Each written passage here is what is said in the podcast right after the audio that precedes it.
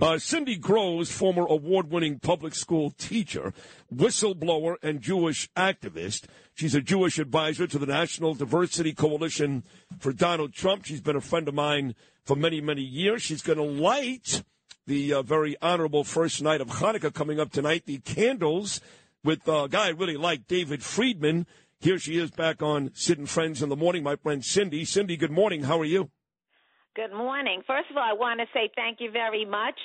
Uh, you are a hero to all of us oh. for speaking up and also for sponsoring a fantastic barbecue in Israel for our fantastic soldiers fighting not only for Israel but for democracy worldwide. Well, thank you for that. That's very, very sweet. Coming from you, that means a lot. And yes, I love those guys. Again, Dov Hikind will join us in about three hours live from the Wailing Wall this morning with some of those soldiers as they get ready to celebrate the first night of Hanukkah in Israel. So, Cindy, you uh, you worked, of course, in the uh, public school system. You worked in, in education. You know about uh, obviously the DOE. You know about all these groups. And you were saying to me, you're like Sid. Why would anybody be surprised on what's going on? Rather, you should become educated on how to stop it.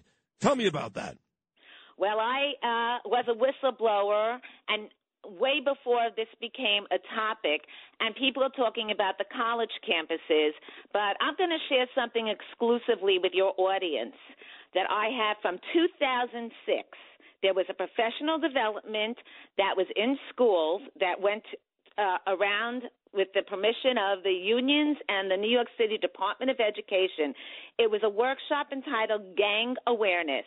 This particular one had about 40 staff members.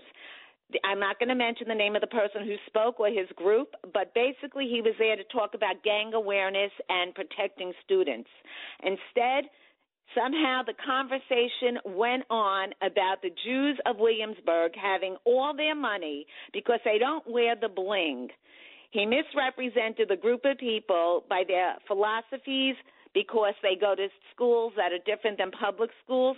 He also went on to speak about local merchants in minority neighborhoods refusing to give jobs to minority children, and that it was a reference to people like then Mayor Bloomberg who were Jewish behind this conspiracy. So that was in 2006. There are loads of documents of this. I have loads of paperwork and witnesses and teachers that have been either terminated or harassed Wow. or didn't even get jobs because they were Jewish. And this doesn't even affect Jews. It's also about racism. And more importantly, you could see the schools really are hurting the minority families with the failing grades, schools that have less than 30% of reading and math academics. I filed a lawsuit in 2011. It's still ongoing, and I can tell you everything that I uh, whistleblowed about actually came out to be factually correct. We have the documents to prove it. I just gave you one little snip of loads of documentation. So people from 2006 that were children in second grade and fifth grade and, and in now high school are many of the people that are marching now that can't even pronounce Palestine, don't even know what it is, never been to Israel, but they just march along because it's the trend and they can get paid $30 on Craigslist. And I know you love Donald Trump, and I can tell you I'm proud to say that Donald Trump was the first presidential candidate in 2016 to actually talk about eliminating or diminishing the power of the Department of Education and pointing out the money that is wasted.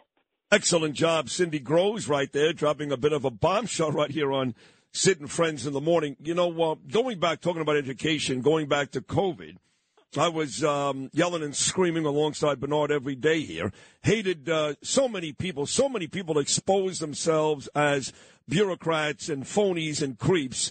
And maybe the name at the very top of the list, along with the governor, Andrew Cuomo, was Randi Weingarten, who took a beating on this show for years and continues to. She she refused to reopen schools, knowing full well the science said kids didn't get sick, kids weren't dying. She didn't care. She refused to open the schools. She ruined thousands of our children. I mean thousands. And now, faced with another big issue, anti-Semitism in our schools, I come to find here, Cindy, that she dismisses it as if it's not a reality.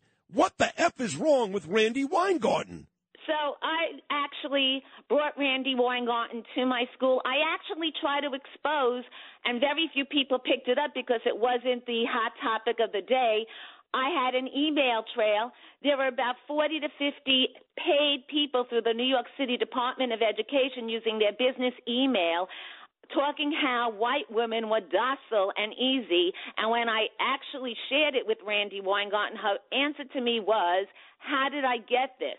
Hmm. and there was no repercussions for any of the people on that list, but I actually faced retaliation. What do you mean? Well, I had I filed my lawsuit. I was harassed.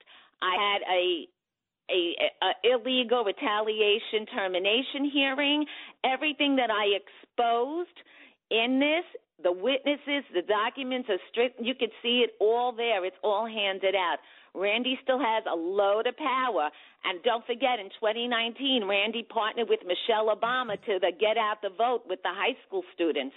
So you know how close she is with the current administration. So we've got to work together. It's not just Jews involved in this. This is affecting every single person, which could be one of the reasons why Donald Trump is surging in the black communities where there are failing public schools, like the one I taught in. Give me uh, one more on the way out. I talked uh, moments ago about uh, the honor that John Catsimatidis bestows on me every year. John, Margot, Rabbi Butman get a chance to light the world's biggest menorah just outside the Plaza Hotel in New York City, that gorgeous menorah. I'll be lighting it this year on, I believe, Wednesday night, but you have a big one coming up tonight, night one of Hanukkah, alongside a guy I really like. That is uh, David Friedman. Where's that going down tonight?